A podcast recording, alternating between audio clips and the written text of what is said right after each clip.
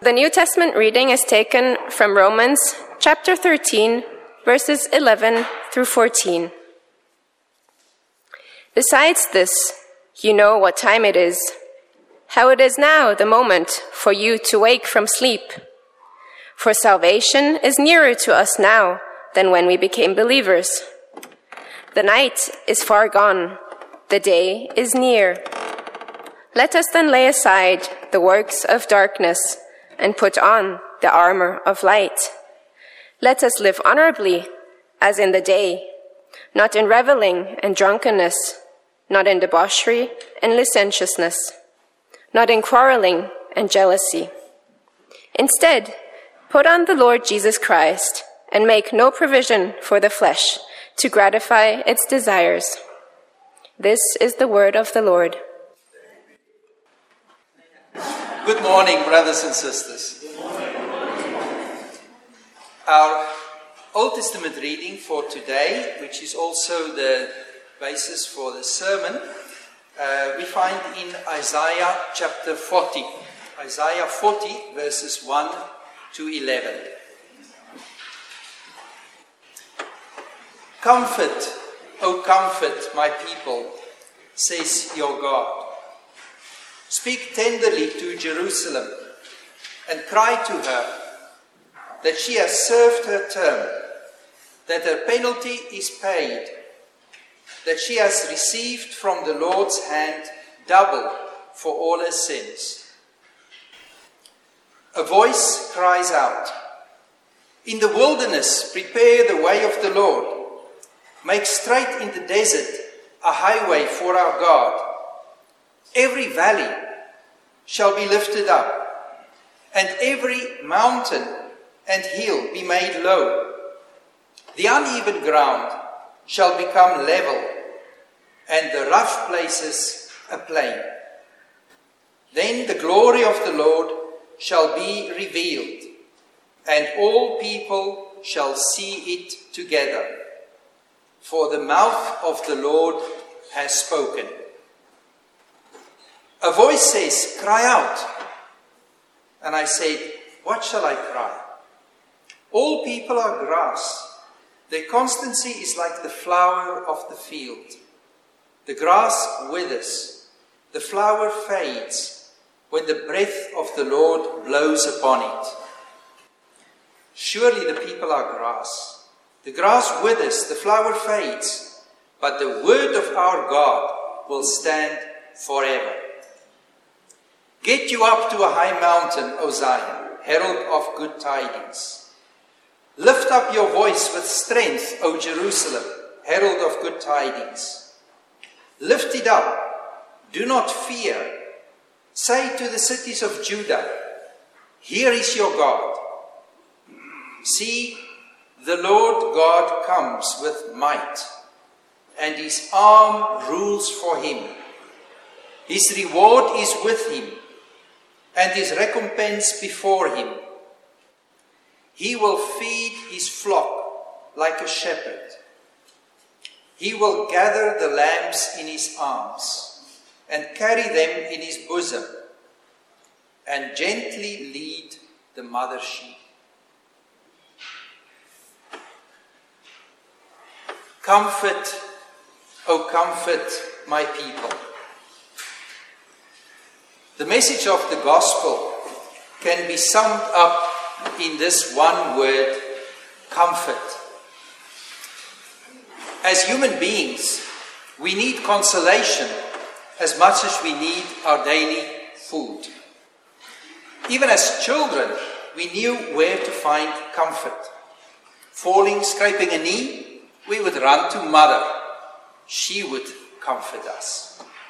And for adults too, there are circumstances that crush us, where we feel the need to be comforted.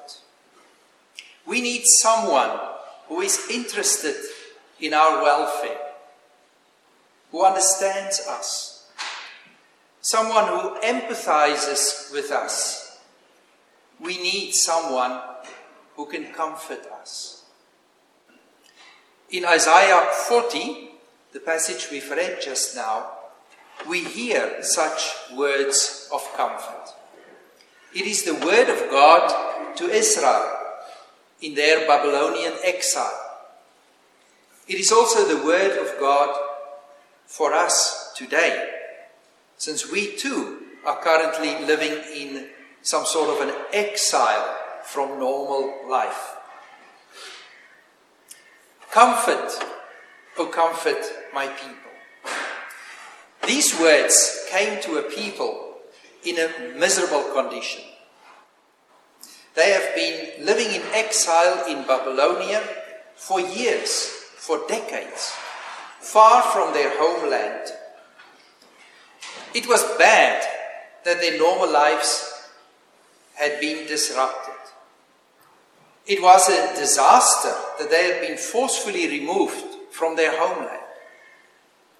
It was terrible to suffer the taunts of the Babylonians, saying, Well, where's your God? He was no match for our gods. He couldn't protect you. But the worst of all, the worst of all, was that God abandoned them, handed them over to their own fate, their own guilt. That was the worst thing that they had to cope with. And that is why often in the book of Isaiah we hear the people complaining. The Lord does not see us. The Lord has forgotten us. Later in the same chapter we read how they say, My way is hidden from the Lord. My way is hidden from the Lord. Meaning, the Lord does not see what is happening to me. My right is disregarded by my God. My right is disregarded by my God. God doesn't seem to care. God is gone. He has disappeared. He's just not there anymore.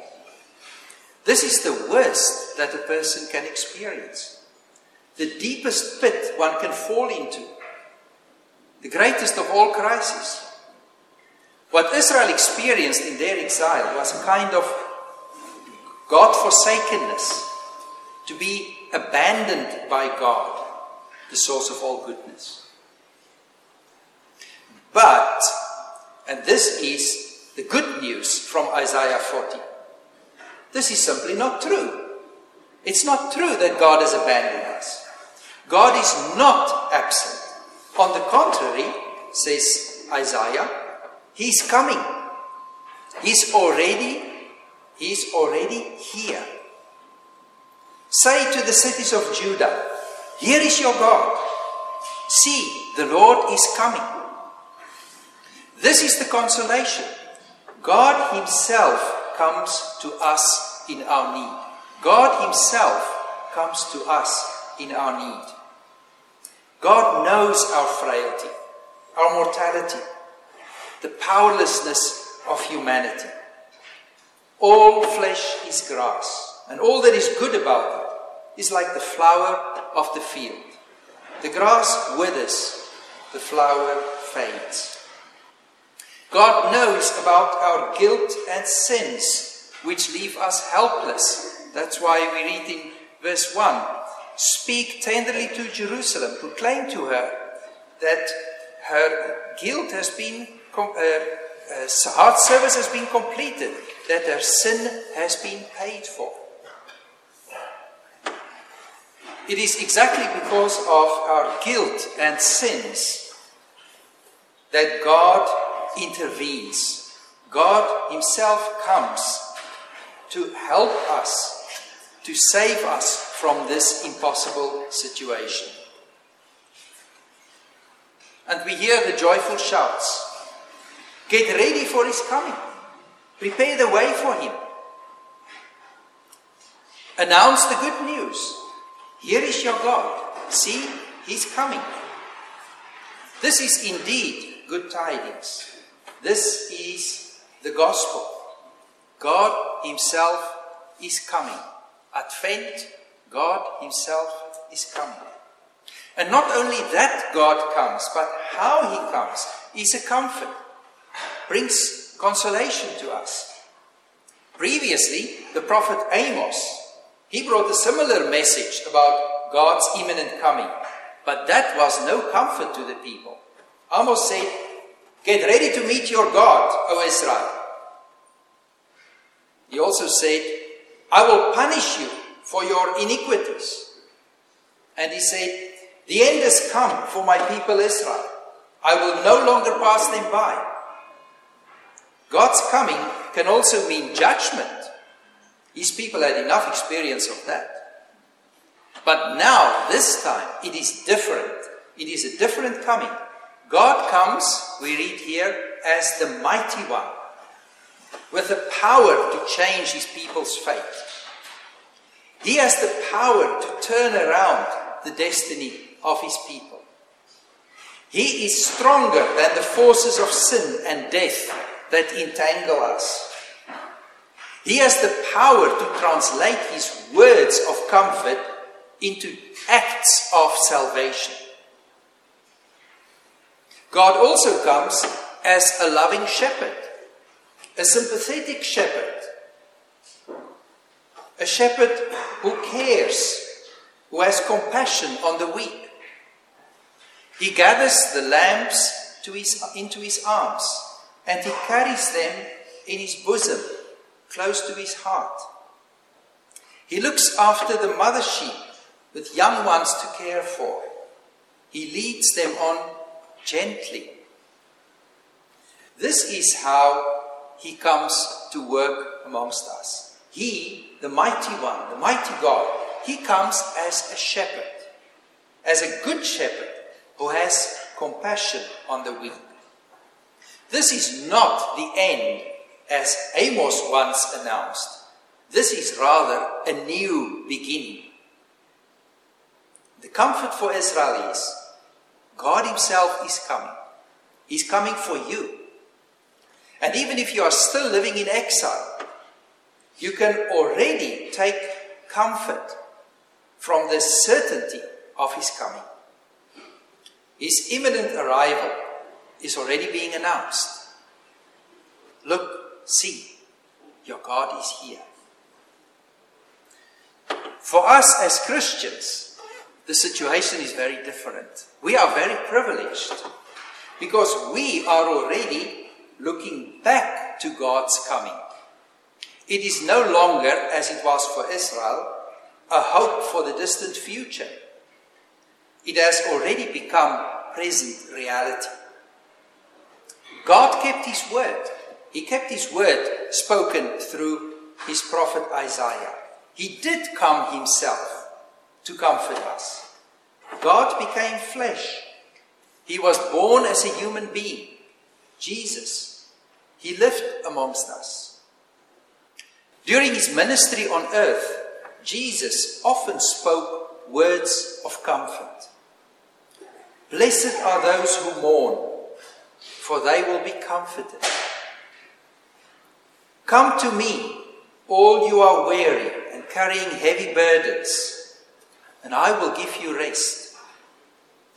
When Jesus saw the crowds, he felt compassion for them because they were harassed and helpless like sheep without a shepherd. His desire is to comfort us. As Jesus saw the city of Jerusalem on his last journey there, he said, Jerusalem, Jerusalem, how often have I wanted to gather your children together as a hen gathers her chicks under her wings. God came to us in Jesus because He deeply cares about us humans, because He loves us. Yes, He loves us to the end, as we read in the Gospel of John, to the bitter end of the cross.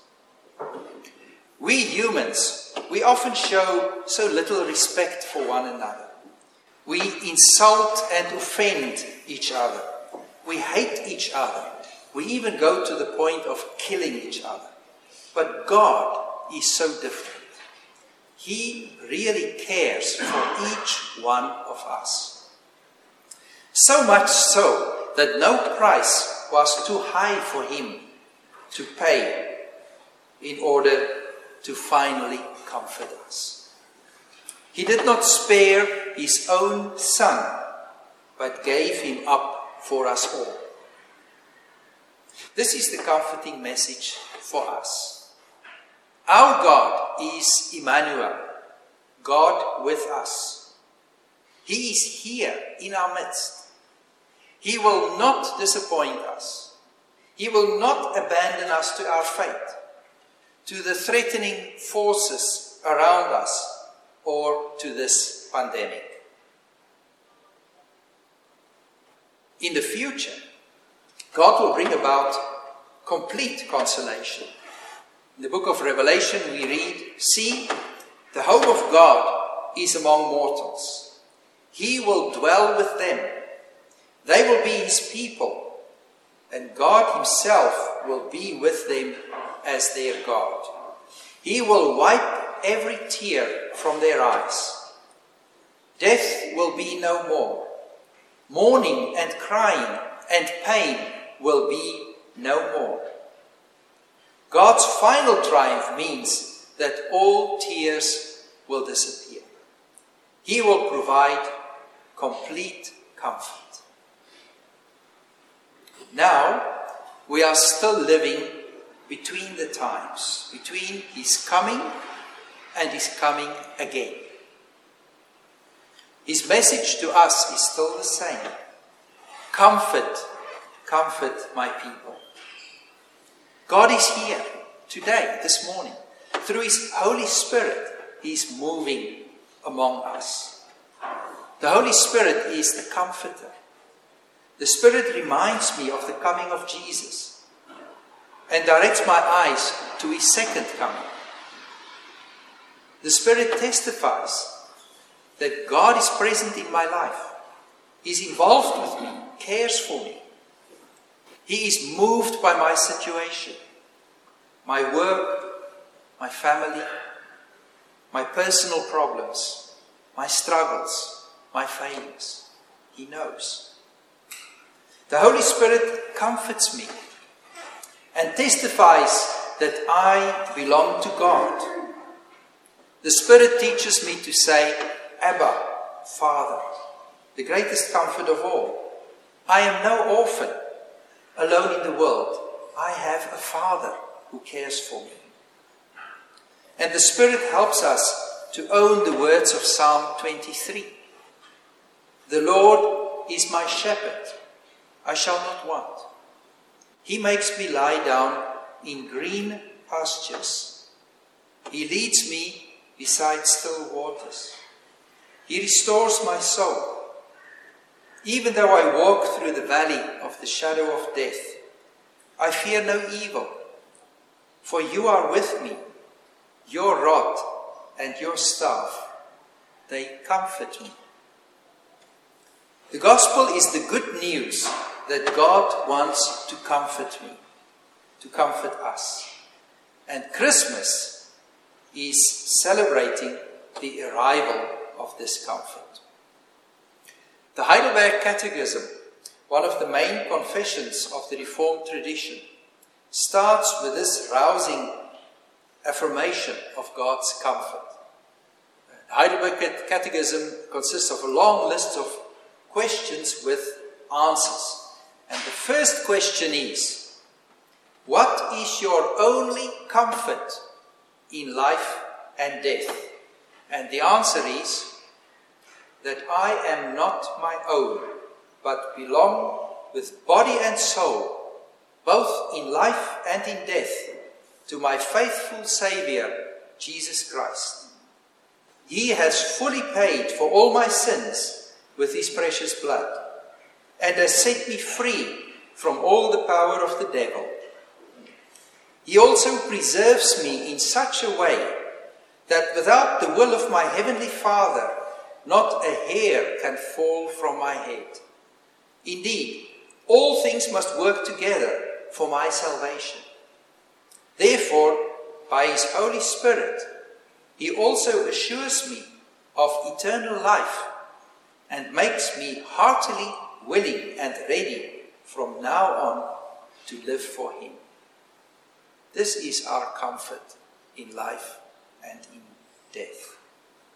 Comfort, comfort my people, says Isaiah. The comfort is this God has come in Jesus Christ. He holds his shepherd's staff over us here and now to protect. He takes us in his arms, carries us in his bosom. He's with us every day until the end of the world. He leads us carefully on the way through the desert, on the way that He has prepared for us. He leads us softly and gently. Jesus, our Good Shepherd, is closer now than He was when He wandered the earth in Palestine. He is with us every day. He is with us in the midst of this never ending pandemic, in the midst of our exile from normal life, in our loneliness, in our experience of being forsaken by God, and of God's apparent silence. Isaiah says, Do not fear. See, here is your God. Let us pray together. Heavenly Father, we thank you for your words of comfort, words of hope. We thank you, Lord, for sending Jesus, our Savior, to live amongst us, to teach us words of comfort, to comfort us through his way of serving humanity. We thank you for the Holy Spirit, the Comforter who gives us consolation in the midst of our daily struggles. We thank you, Lord, that you are not far away. You have not abandoned us. You are here, close to us, with us. In Jesus, you accompany us day by day. Through the Spirit, you live amongst us and in us. We thank you for your comfort, your grace, your love. In Jesus' name, Amen.